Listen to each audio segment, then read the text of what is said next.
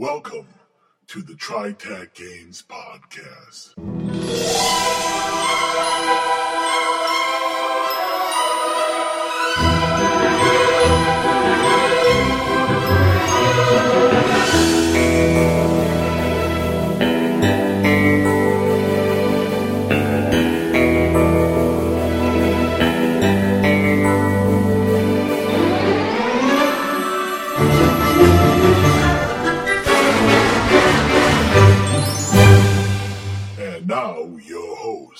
This is Bruce. This is John. This is Blix. This is Trav. This is Amber. Welcome to the TriTac Games Podcast, your podcast of finding out that it was all a lie and they were after you the entire time. This week, we're talking about Bureau 13 training missions. We're really not talking about going on a training mission, we're talking about a training evaluation, where the mission you're sent on is really for the purposes of determining how well you've learned your lessons or how fit you are to go on missions of various levels of security, danger, competence, whatever. It's a fake. It's not real. It's a scam. It's it's an illusion. It's a simulation.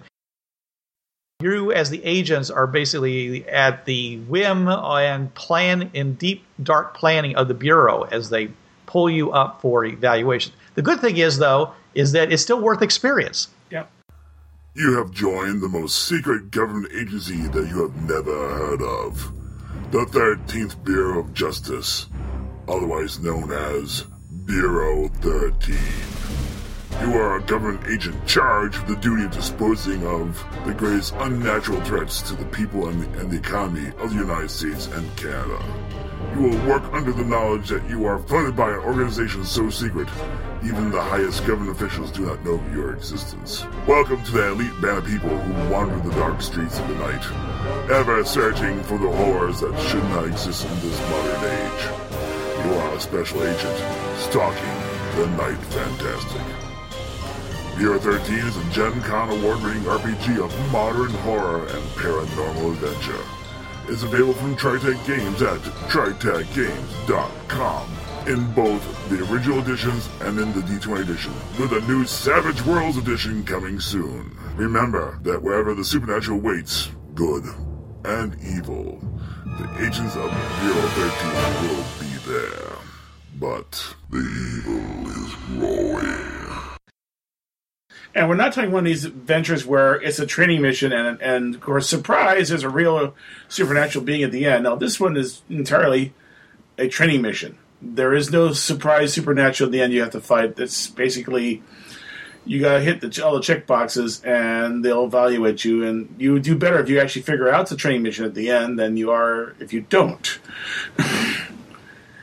it's definitely very good to to figure out that it was a training mission. It's more important to pass the mission, even if you don't figure it out. If you do the right thing, you know, unless of course the mission is for you to figure out that it's a training mission, in which case then you fail. So we're assuming that that's not the case. I, I'm, I'm assuming that the cases that we're going to present to you are. Uh, with the idea that you're not supposed to figure it out, you're supposed to just follow the procedure and find the supernatural and deal with it and whatever. You know that's it all depends on of course the scenario we're going to present. We have each worked very hard to uh, come up with a scenario a training mission scenario for you to try out on your players. And so we hope that you will see uh, and and when you do this, the whole idea of these training missions, of course, is to encapsulate the very basic concepts that are in the game. What makes the game fun? Why are you a Bureau 13 agent? You know, those are the things that we want to really hit hard because it can be used also as a means of getting new players, especially fledgling players, because ultimately in a training mission, no one's supposed to die. So therefore, it's safe. Of course, you don't know that while you're going through it, so that should be very exciting. But, John, you said that there were some really important things to consider about which system you use for a particular training mission, because those things can short circuit uh, your ability to pull it off successfully.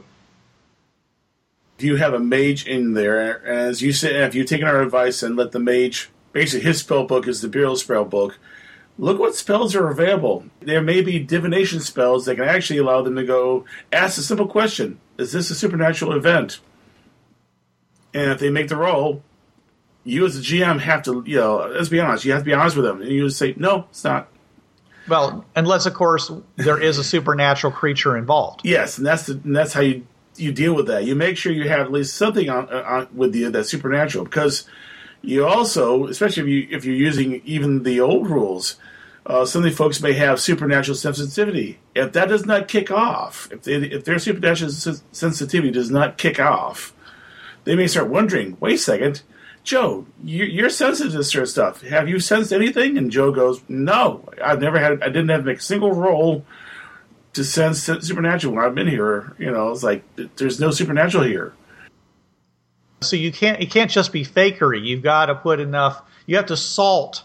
You know, uh, there has to be enough salt in the in the, the, the dish to to make it have the right flavor. Yes, that's that's all part of good adventure design but uh, but also I've, I've, run enough Bureau 13 games and conventions with people who actually are big fans of Bureau 13, and I know for a fact they pull they would pull out their Bureau sunglasses or the Kirlian detectors and start doing things by the book.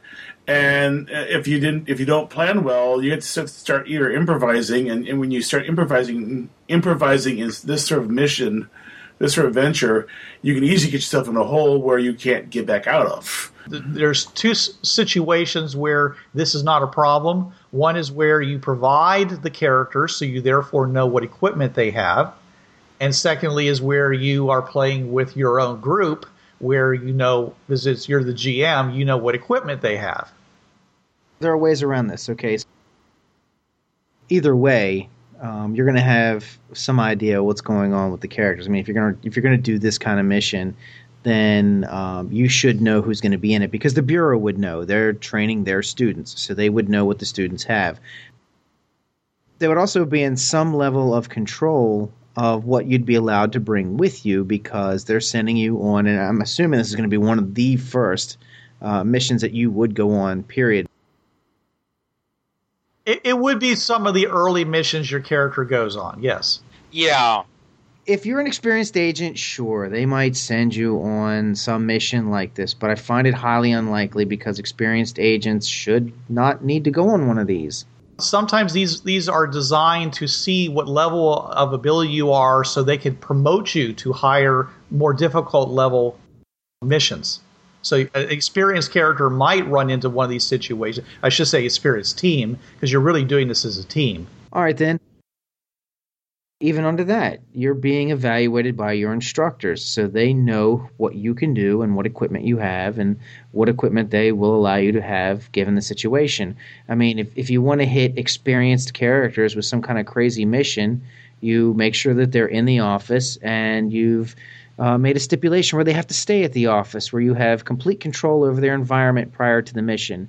And then in the middle of the night, the klaxons go off and you round them up completely out of wits and send them on their way immediately in the emergency situation so they don't have time to plan appropriately. You know, I mean, there's, there's all kinds of ways around this, but where I was going with this is is that you as the game master have control, and it and it would make sense because they are being evaluated. What you can do is you can set something up to look like a supernatural event, right? And the guy, one of the guys, you know, does his divination spell and says, "Are is there a, what supernatural creature is there?" And his god says there are no supernatural creatures around or there's no supernatural creature causing this. And then he's like wow that's interesting because it sure looks like a supernatural incident but he doesn't know that it's not a mission doesn't know that it's not a real mission. So then the characters have to think well what the heck else would cause this? So you're still keeping them on their toes because now they have to figure out why all this weird stuff is going on yet it's not supernatural so what what the heck is that? Then you start thinking oh maybe some kind of weird alien or a psychic depends on how you define supernatural. But you know, maybe a psychic isn't supernatural. Maybe sonics don't fall under that, or or maybe it's um, some kind of weird science or something. You know. Yeah, I think it'd be depending upon the person asking that question. I have to agree with you, John, that you as a game master need to know that. So when they pull it out, you're not surprised. You have an answer for it. Okay, well, right about now is when such and such is going to use, you know, divination and this is going to be my answer. Now, here's the, the, some things can, can come back and bite us in the butt from from the uh, previous podcast. So of course, someone has their "I got it" token, as as Bruce has said. So he always has, lets them have that "I got this" token. So uh, if, if, everyone has one of those "I got this" token, they always play their "I got this" token and get that piece of equipment. You decide not to let them have because you because you as the GM and letting them make sure they have the equipment they need, and therefore they have the "I got this" token. I got this. So mm. I, if I were to design an adventure, I'd design the fact that they'll have access to anything. They'll have access to all the equipment. Therefore, you have to think through. Okay, if they have a cranium detector, what do what do they see when they when they scan those wet footprints uh, on the on the door sill? You know, do they scan as being people? Do they scan as something else? You see what I'm saying? You have to think think think it through. well, and if the, and if the bureau okay, so if your bureau instructors know that, um, and let's say they've planted those wet footprints. We're, we're alluding, we're, we're, foreshadowing here. Yeah. well, let's say they, they take a look at those wet floor, uh, footprints. Well, um, the Bureau could actually have agents that would be supernatural that left them, but, you know, they're friendlies. Mm-hmm. There's supernaturals that are working with the agency they know a friendly a friendly bog man who will come and make those make those footprints for them. Well, because you know the bureau does have some you know supernatural creatures working for them, so of course they're going to use whatever contacts. Yeah, there there are some teams that have them on the team. Yeah. They're going to set up a mission like this. They're going to say, "What resources do we have?" And somebody would say, "I don't know. We got some bog men. What do you want to do with them?" Oh, I have an idea. You know, and then they could set it up that way. They just got to make sure that none of these bogmen are around when these guys get trigger happy, because uh, you're likely to lose one of your allies. That's the other thing you got to worry about too is that some teams, like the teams I've been running with uh, in uh, conventions, have usually been think first, ask questions first, and then, and only then, pull the hardware out and start shooting people. Of course, you can run to people who basically go, "It's a bug man," brap, and you know just mow them down and they would fail. Yeah. Hopefully, the Bogman would survive. The whole thing with Bureau 13 agents is that you're supposed to investigate and then determine how to go about it. If you're a Bureau 13 agent and or if you're a Bureau 13 team and you just go in and wipe stuff out, they're not going to put you in investigations anyways. They're going to just say, you know what, you're heavy combat, you're an X team. When we want something wiped off the face of the planet, then we'll call you an X team training mission. you, wow, kill this. Yeah, that's. uh, Those guns, don't point them anywhere near us. Point them at them over there. Yeah. Wait, uh, you will not stare at the operating end of the portal device. there you go. it's very. I think it's very important to consider that you're your team has access to all the spells, at least up to spells up to a certain level, uh, wherever their highest level player is. He has access. He could have access to spells that could allow them to basically see behind the curtain and see the see the man behind the curtain. Basically, you have to take account for that. Right. Okay. Grant, grant, John. It, has to go into the design of that that they may use divination. So either they have to be prevented from using divination, or that you have to account for what will they get back if you if they use it. Yeah, or Farsight or whatever. But also the other thing, important thing is don't change your GMing style. If you run a game a certain way and you have people make plenty of notice checks and stuff like that, or perception checks or what you want to call them, keep on doing it. Just you know, just don't change your style of play because changing your style of GMing can be a clue also that something else is going on it, it's a bit more difficult because you're trying to hide things. But you know, hey, depending on how they ask their questions, you can answer them exactly the way the way they ask them, and not give them any information other than what they asked. So you can you can still lead them down uh, down around some red herrings and so forth. Fringeworthy, the game of interdimensional adventure from TriTac Games. Antarctica 2010 a Japanese research team finds a portal to alien and alternative Earths. Only one person in 100,000 has the special ability that lets them use the portal and travel the pathways to infinity. You are this person. You are The Fringeworthy. Fringeworthy is the first RPG of interdimensional adventure across millions of alternative Earths. Fringeworthy is available at TriTac Games at www.tritacgames.com slash fringe.htm. A million million worlds await you. Go visit them. Well, then, uh, with those caveats in mind, let's proceed on our adventures. Who wants to go first? I suppose I can. All right. As I put in the group, agents investigate a giant spider nesting in the Allegheny Mountains area after reports of people ending up missing in that area. Now, the Allegheny area, that's the Pittsburgh general kind of uh, western Pennsylvania. All right. Now, the team would go in, and they would start seeing okay yeah we see the creature has the multiple legs it's kind of big. You know it's up there in the mountains and of course you got the the people up there you know like well yeah we saw it carry off the dog you know and occasionally people would be missing and they would say well yeah you know they were here last night they were gone this morning and here are the tracks. So the team would start investigating they would eventually follow it back to a lair. Now, with spells and stuff, yeah, the, the your supernatural divination, yeah, they wouldn't pick up on that. They're they well, no, they would they would pick up on some. They would get like a faint reading, and as they get back to the spider's lair and eventually try to you know deal with this this creature. Now, obviously, they probably may want to study it. Most bureau teams, they're not going to. They'll either try to contain it or keep it in. There, there's some bureau cases where they try to keep it in the ecology. I mean, I've read in the various books.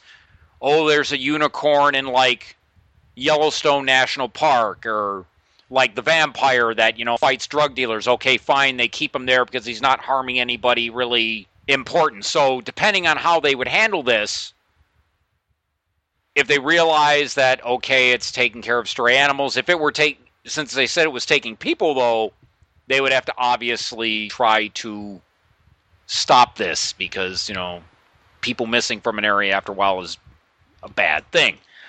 Now the kicker about this mission yes, it is a training mission. They would try to, you know, as I said, dope it out. Okay, where is it doing? Where is it doing this?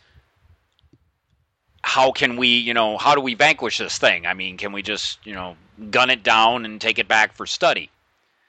This is a real creature, right? Oh, yes, it is. Yes. So, in other words, what you're saying is the the bureau there really is a spider out there, and they really are sending them out to investigate this thing. Yes. Oh. But, But but, no, it's it's not quite a spider. I'm drawing on the the the parts of Bureau 13 D20 that I added. Go for it. Okay, uh, Colonel Shay Talbot, the character that monitors with Fringeworthy coming to Bureau 13 Earth. Mm-hmm. Her being Fringeworthy herself, originally from the Victorian Earth, and joining IDET, and then basically making the position for herself on Positive 13 Prime, where she's that liaison, would offer to get a Demixie to pose as a spider. Ah, Okay. yeah, Yeah, well, this Demixie, you know, uh, what they're like, what five, six feet tall. Yeah, they're man sized. Yeah, so yeah, that would be considered a giant spider, and of course, it's going to act in the dark, so you can't get. Well, wait a minute. It has a it's a centauroid with human hands and the spider body. You know, it in the dark, it's going to be seen as a, a giant spider. Yeah, Yeah. Espe- especially if you get a hunter. The hunters would be would love to do this, especially get a few free meals. Well, obviously, the bureau would sit there and give this thing, you know, various types of technology or magic in order for it to not be hurt as much. I mean, yeah, it's going to act like it's in pain, but you know, they're going to send this team knowing, okay, it has these spells, these attacks. We're going to give you proof against these things. You're not going to be hurt. Don't worry. And so this Demixi, I even gave up a, uh, gave a little bit of backstory. Now the Demixi uh, from the Fringeworthy file, they're masters of constructing. They it would be there actually like okay, I'm going to help you guys build things, you know, structures and buildings and whatnot. And so this would be its way of okay, I'm helping you out here. I can train your people on how to deal with this type of stuff. And I would fit right in. People would think I'm a giant spider. So, as I said, Colonel Talbot would call. She'd have to contact, oh God, um, IDAC, the Interdimensional Alien Corps, to get this Demixi there and then just set it up with the various magical and technological protections in order for it to survive the team. And after a while, they would, you know, if it was getting enough damage pounded into it, I'm sure that the because the supervisors would have to be there. They would hidden somewhere when this thing would be fighting the team. And I'm sure that after a while they'd be like, "Okay, stop." You know, we you you you figured it out, and and so the Demixi it, it would have been brought through the Norwin, Pennsylvania portal, which is I because I looked on my atlas, I couldn't even find Norwin. I found I had to Wikipedia it up and found out it's like 20 miles away from Pittsburgh. Yeah. So it's it's- it's where they moved the one from uh, Monroeville. Oh wow, I have friends in Monroeville that are actually in Bureau 13D20. the Shannon Fisher, yeah. Yeah, they moved it from the mall uh, in Monroeville over uh, in uh, to to that location after uh, the, the zombie uh, outbreak. It wouldn't happen to be the mall that actually you're walking up and down hills in the mall, would it? Because I've been to that mall. No, it's, it's the one where they filmed Dawn of the Dead at. okay, Oh, cool. All right. I don't think I've been to that mall, but um, but Okay, yes, it's in it's in Monroeville. Oh, then I might have been to that mall. Then it's they they actually carved it into the hills where you're walking. You know, like you walk through the aisles in a mall, and you're like going up and down hills. It's really weird. Anyways, the Norwin, Pennsylvania portal. They would have brought the Demixi through, set him up, gave him his protections, and then called the team in to yeah. There's this giant. Of course, nobody's missing. Those are just made up reports, and the bureau can hide that to where you know you're not going to find out that these are fake reports. So they say, oh, yeah, this person disappeared and that person disappeared. Okay, fine. They go in, they take care of it, and then with the magical protections and technological protections against it, after a while, the the instructors would say, okay, you followed how we wanted you to follow to do this. And it, ju- it just hit me with that type of mission because I was like, okay, what could be a way to train people to how to track and investigate in a less than urban environment. Because into the Allegheny Mountains, as I said, Shannon Trish from B13D20 are friends of mine. I was at their wedding. It's a lot of woods and hills and Yeah, round round topped hills. Yeah. John Amber test how it is here in Michigan, pretty flat. Um, but yeah, the team would have to learn to investigate in this rural wilderness area, and so that would help survival skills. That would help your tracking skills. I mean, you may not have to rely all that much on divination and whatnot or technology, and it would be a good way for them to to sharpen those that skill set because you are going to need it. I mean, not every bureau mission is going to be in the inner city or you know, the suburb. So I, I came up with that scenario to give them that edge to help maybe you know whatever game system you're using, you know, put a couple skill points into that afterward because you've practiced some. Hey, Trav, I got another angle on this. You want to train a, a, an early team, a be, either a beginning team or a slightly, you know, like a, an inexperienced team. Yeah. You have a very experienced team who've already taken this thing out. As a matter of fact, they've just taken it out within the week. Right? They killed it inside of the cave. However, they managed to kill the thing without like blowing it into pieces. It's still like basically in one piece. So the agency goes in, props this thing back up, does all the like groundwork to make the the characters you know scared. Um, has not told any of the residents in the area that it's been taken care of. So it's still like a real live threat in everybody's eyes except for the Bureau and the experienced agents who have dealt with it. And you send in this inexperienced team to deal with this thing as if it's still a real threat. And then you basically grade them until they get right up into right up to the thing to see what they would do to handle the situation. So, you know, they're investigating, they find the cave, they you know, they check out the cave, they realize, "Oh my, there's a spider in there." you know, there actually really is a big giant spider and he's in the cave. And you see what they do. Like, do they see for the cave into oblivion? Do they uh, try to, uh, uh, you know, full frontal assault? Do they just leave it? Do, so it's a good way to evaluate what they would do put in that situation without actually putting them in any danger whatsoever. And then as soon as they get to the thing and it's dead, that's when you do the reveal and you let them know that it was just a training mission. Okay, I like that. No, when you were talking about, oh yeah, and it's dead, and they were going to do it, I'm thinking of that, that one story I read about the guy who turned his dead cat into a helicopter. I'm thinking you're going to reanimate this to mix to move around. And they're like, oh, that's nasty. oh no, no, no, no. I was I was thinking actually like a real like a real giant spider that that the uh, the bureau has already dealt with, and they use that as an opportunity to see what inexperienced players would would do given that situation. Okay, all right. A thought I had along the lines was yes, use the Demixi have him be seen. But then when the agents show up to try to investigate it, what they run into is a bureau team who's acting like a bunch of hunters who are hunting it. And now the mission has changed find this creature before the other team can find it, or deciding how to deal with this bunch of hunters. Yeah, trying to throw them off the track. Yeah, who are who are now out for fame and fortune, and you know, uh, at a great trophy on the clubhouse wall kind of situation. You'd want to make sure that that team didn't include any supernaturals, of course, but they could be more experienced than the uh, team that they're up against, so could, you know, they could have some parity. The, the thing is to push them to the point where we can see how far the agents are willing to go to stop this group of hunters and in essence find themselves in the position of protecting the very creature they're trying to hunt. Okay. All right. So different ways of using the same scenario. Oh yeah. John, you got a spin? I'm just shaking my head because I'm going, okay, now I have to re- revise this, revise that. Thank you, guys. uh, but no, I mean, I, I, I mean, I, the idea of using Demixi w- was great. Uh, I mean, it's a especially if you use a hundred Demixi. I mean, I can see him laying traps. I mean, just for fun, he's laying traps. You know, he, no one told him to. He decided to go out and lay some traps, and you know, I mean, that's what he does.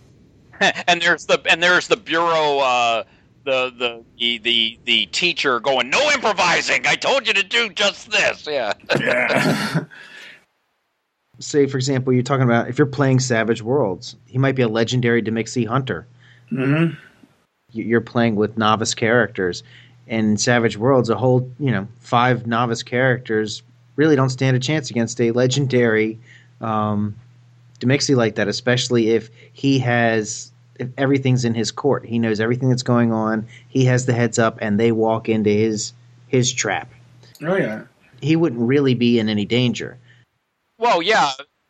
Well, the kicker is is that usually ninety nine times out of hundred, the bureau team don't have the home court advantage except well this is our country that's yeah. it that's the only home court advantage they have and god is on our side yeah, yeah, yeah. well whatever god you plan following I think John can attest to this. You've, I mean, you've run enough Savage Worlds, been enough Savage Worlds. You take a legendary character who has the drop on everybody, not a chance.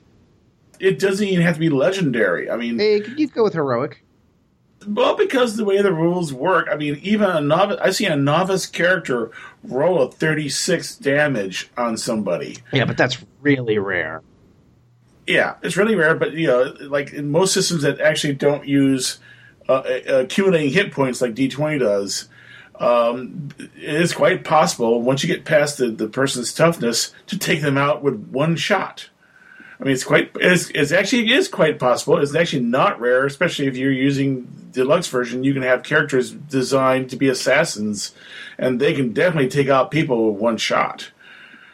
You know, to at least or at least damage them to a point where they're going, "What the heck happened here?" And you realize he's just novice. You know. Know, but yeah, it is. I mean, it, it's like any system that, uh, like Tri- the original TriTac system was that way too. It doesn't matter what level what level you were, bullet to the head, you're still dead. Unless somebody has magically protected that part of your body. Yeah, that's true. So We've already covered the fact that you, you know proper preparation for that sort of thing is essential. the way I imagine the Mixie hunters hunt is they're like trapdoor spiders. They lay out trap lines, and if you hit one of the trap lines, he knows where you are. But this, instead of running out there and grabbing you, he's he's going to now go play with the team. he knows where they're going because they're hitting his trip lines. so he's got his trip lines out in various places, and he'll come up and lasso somebody and drag them up, and then let them go. Well, John, that's exactly what I was talking about. I was saying that you're you're talking about a legendary hunter, and he knows they're coming. So that's exactly what he's going to do. He's gonna, they're, they're not going to, dude. They're not going to stand a chance against him. If if they if they win or even really hurt him, it'd be a miracle. I actually can imagine him doing doing you know picking uh, doing the old abduction thing. Yeah, grabbing one of them, taking him off, you know, wrapping him up, hanging him upside down, and make you know make various gutter sound, guttural sounds at them, then then go off and let that person get rescued. well, try to get rescued. No, let them get rescued. You know, because then the rest of the team will be all there in one spot. Then they can show up again and really make their day. Yeah, that was the point. They would go to rescue him, and now he knows where they are. So then he picks off the last guy on the line, and it's just like enough to terrify them to give up. And then that's when they would they'd be evaluated as, and you know, well, you guys did a really good. You actually did a really good job, but you know, it the cards were stacked against you. It's sort of like a uh, a Kobayashi Maru. Yeah. Yeah. So, Trav, let me ask you a couple of questions on your scenario. Okay. The people who disappeared, they're just saying that. Am I correct? Yeah, right. There's nobody disappeared. They're just saying, yeah, we've had reports of various people disappearing, and you can even get people local to the area that are bureau contacts, such as Shannon Trish and the D20 that I put in there, based on my friends Shannon and Patricia Gallatin, and they could sit there and you know say, well, yeah, you know, neighbor down the street, you know, we haven't seen him in three days, and you know, we found these tracks here, and you'll have people in on this who are bureau well, they're Team Cavalier, so you know they would act. So yeah, I mean, you would have it would, it would just all be fake. Nobody's missing. So you're assuming that a the bureau has intercept set up, so when they hit the they hit the uh, Secretary of State and looking for birth records, they'll find them, right? Bureau, you know, they'll they'll make sure that all this stuff is there before they do this. I mean, they're going to plan this based on the team that they're going to throw in there. And the reason I bring this up because some people won't think about that. You know, those, oh yeah, they'll say they're not there, not think that you best cover your tracks because if you're because if the, the players are used to hitting the hitting the internet and going up and looking up records, there's no person by that name living here. You have to make sure you under, remember to have the intercept so that they can be lied to at that point. Well, that's why I said throw in local contacts that will Mhm. be more than happy to help out in this. I mean, the bureau finds a person who's willing to volunteer to let the Nemixi scratch them, or at least you know do non-human, non-human or non-normal animal type wounds that are not fatal or not debilitating, just you know scratches, so that if they examine them, they go, "What the heck made that?" Yeah.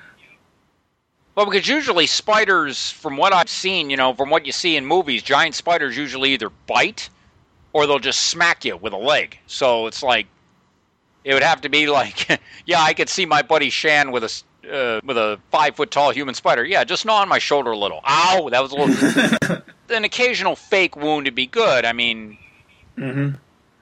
And I don't think Demixie have poison bites or anything. Or I don't know. Maybe the hunters do. I'm not sure because there are what hunters and spinners. I think are the two types of Demixie. Yep. Yeah. Actually, you know, I never thought about giving the hunters poison bites. Now I got to think about that now. Well, I don't want to. I don't want to jack up the Savage World production here, but I just I'm figuring they may have gotten rid of that through evolution. They may have just said, okay, well we've evolved enough, we don't need this anymore, and they've just evolved out of it. We, I don't. I don't think we want to mess with that because then we got to come up with another. We got. We got to come up with a complication to offset. Yeah. yeah. Yeah, that's true. Yeah. These are player characters. Yeah. And they're done. Leave them alone. Oh yeah.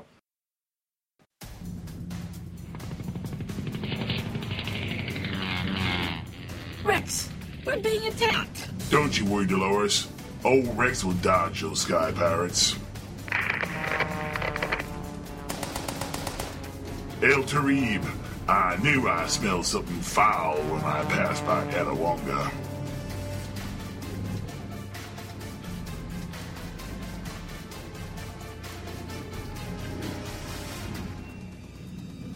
So, Rex, what are we going to do? Well, my dear, you're gonna man that 50 cal on the roof turret. Me? I'm gonna do some fancy flying. Man up, Tarib! Rex Havoc is coming through! Explore the world of the hard-wired hinterland. Visit the lands of New Akron, almost Canada, and New Old New York. Deal with sky pirates and the natives of Etowonga. It's your new home and your new life. Make of it what you will. The Hardwire Hinterland is a systemless role-playing campaign supplement from TriTac Games. You can use this supplement with any role-playing game rules that you like. Available as a PDF from TriTacGames.com. That's TriTacGames.com. Come to the Hardwire Hinterlands and let your imagination soar!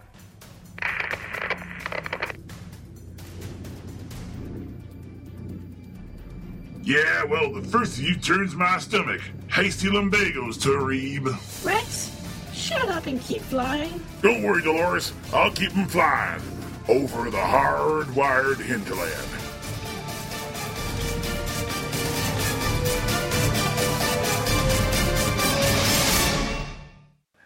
So who's next?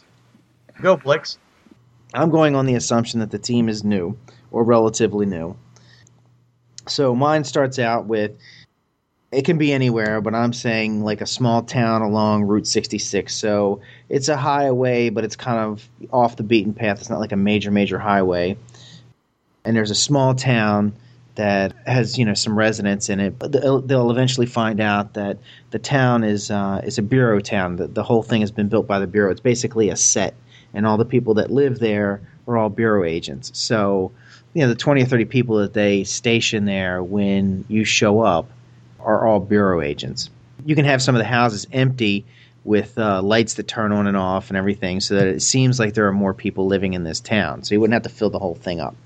The group arrives and they're, they're told to investigate this town because there were some strange happenings uh, in a nearby lake. The party shows up, they start to investigate. The only thing that they will find, and you can let them look around, and you can you can you can even throw some red herrings in there, like you think you see something move in the water, or you hear movement in the trees, or you know just whatever you want to do. Uh, but the only thing that they actually will find are some strange webbed footprints on a trail near the water. And uh, this is a trail that goes into town. The tracks don't go all the way there; they kind of fade out at some point along the way. Now, if you have a player that's good at tracking or something like that, some kind of nature boy or something like that, this would be a good opportunity for him to put his skills to use. And uh, he would find that, you know, where a normal person wouldn't find the tracks continuing on, he does. And at some point, they switch from being these weird webbed feet to human feet. And they head off up the trail into the town, you know, towards the town. But again, he, lo- he loses them again at some point if the party sticks around, you know, by the lake trying to catch these things, nothing happens, of course. So eventually they get cold, they get tired, they get bored, and they go back to town. Nothing's going on until the next nightfall, or, or that nightfall if they go back to town that night. And, and you want to do this at night because you want to take away their ability to see everything. You want to kind of put them on edge and off guard. You want to set the mood. So as night falls, they'll be in their uh, bed and breakfast or wherever it is that the, the, bureau is set up for them to stay at. And, and you, you, know you can make it so that the bureau has made these arrangements so that you get them all where you need them at any given time. And then uh, a kid will come running in and say that his parents are missing. If they go to the kid's house, they will find wet footprints everywhere, and the footprints lead out to the back door to the to the trail that goes down to the to the lake. And then when the team heads down to the lake, which they will inevitably do, and if they don't, then they're, you know, they're pretty much not doing the mission. And it may not be all of them; they may leave somebody behind, which might be a good idea. When they get down to the lake, there'll be nothing to find, but the Bureau will be watching what they do and how they investigate this. And basically, what it turns out to, it sounds kind of lackluster, but when you play this out, I mean, it will take hours because they'll be digging into everything. They'll be going into the Hall of Records, trying to look up records, and you could plant records that, that go back several hundred years, and you could be like, well, wait a minute, how old is this town? And it might turn out the town is only 50 years old, and it's like, what was here before? And you might want to plant some stuff. Maybe there's an old coal mine there or something like that you could plan a lot of stuff to lead them down a lot of different paths. And basically, what this would be, this would just be the Bureau seeing how well these guys investigate things and how they handle themselves under the stress of being uh, confronted with some kind of weird thing that they're, they're having a hard time finding any information about. And, and see what they do and see how their stress levels, you know, how they respond. You know, it's just a big evaluation mission. Uh, there's really no creatures. Now, we were talking about this before. We were saying that, you know, what if. Uh, what if they have you know some kind of way to determine whether they're supernatural creatures or not? And if that's the case you know as the game master you should be on top of that. You should know what kind of equipment and abilities that the players have. And if they have those then you can just say well the bureau had some you know aquatic you know aquaman or whatever you know lake creatures or, or whatever that were uh, um, friendly to the bureau and we're working with them. Or i mean you could just say no no you don't detect anything and see where they go with that. It's like, wow, it's not it's not a it's not a magical creature. Uh, maybe it's aliens, or maybe it's, or what if it's a ma- magical creature doesn't show up on our sensors, or what if we're using them wrong, or what if they're broken? I mean, there's all those kinds of options that, that could get introduced at that point.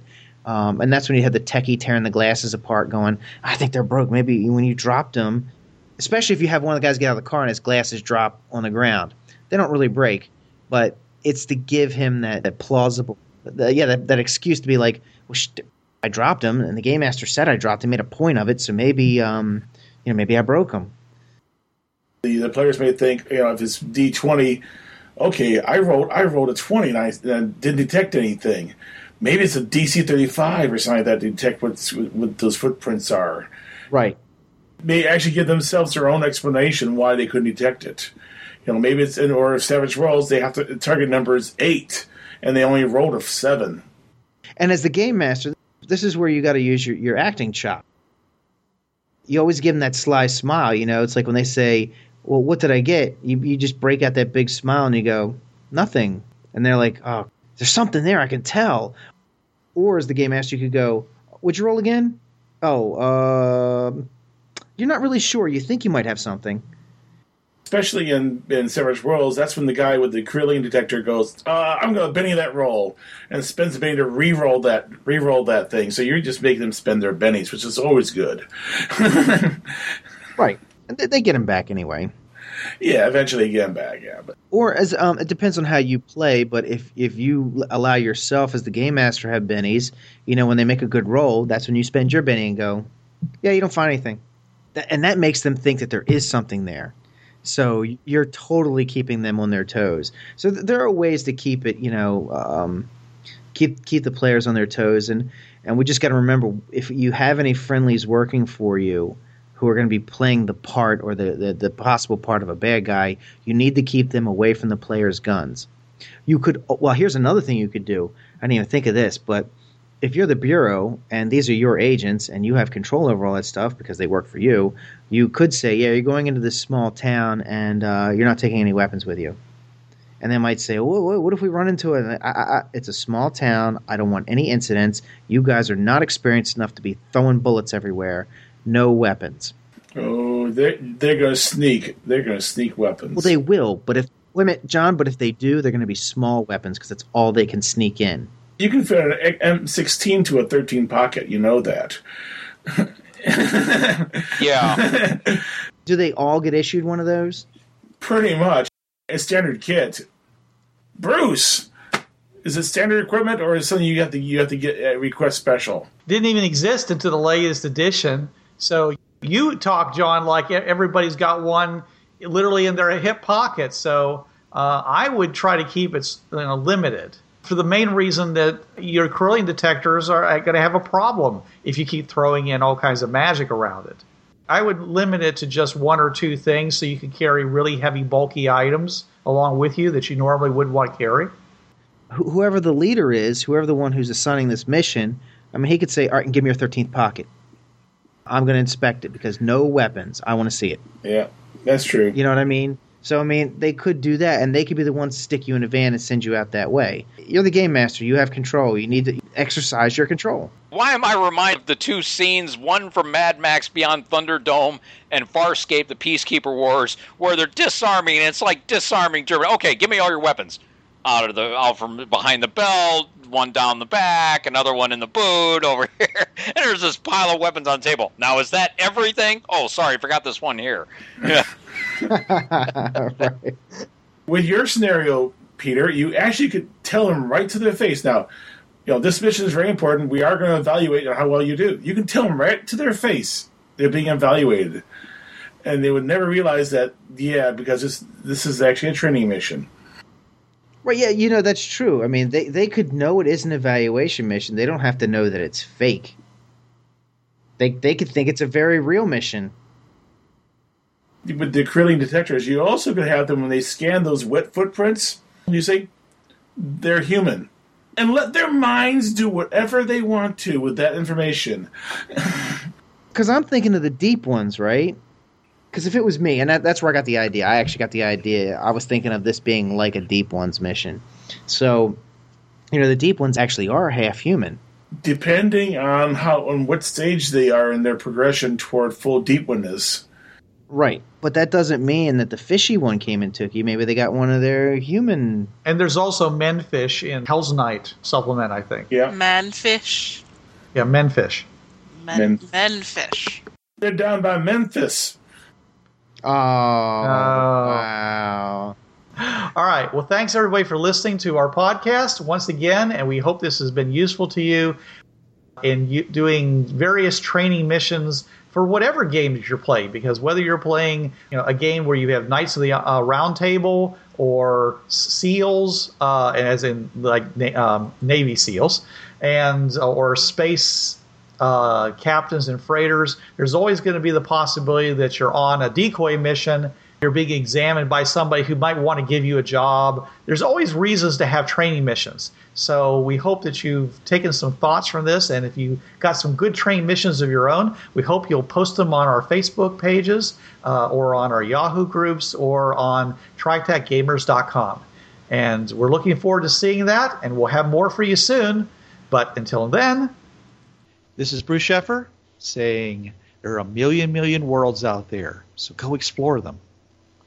This is John Ryer saying keep your powder dry and keep those cards and letters coming in. This is Blix. Don't hate the game, hate the players. This is Amber. It's all fun and games until the DM rolls a one. And this is Trav. There's a reason why it's called gaming. It's for having fun. Yo, brothers, this was the TriTac Games Podcast. You know the drill. It's protected under the Creative Commons License 3.0. No commercial reproduction, no derivatives, and sucker, you best attribute this to the folks at TriTac Games. And if you don't, we'll be after your sorry butts, cause we're some bad mothers.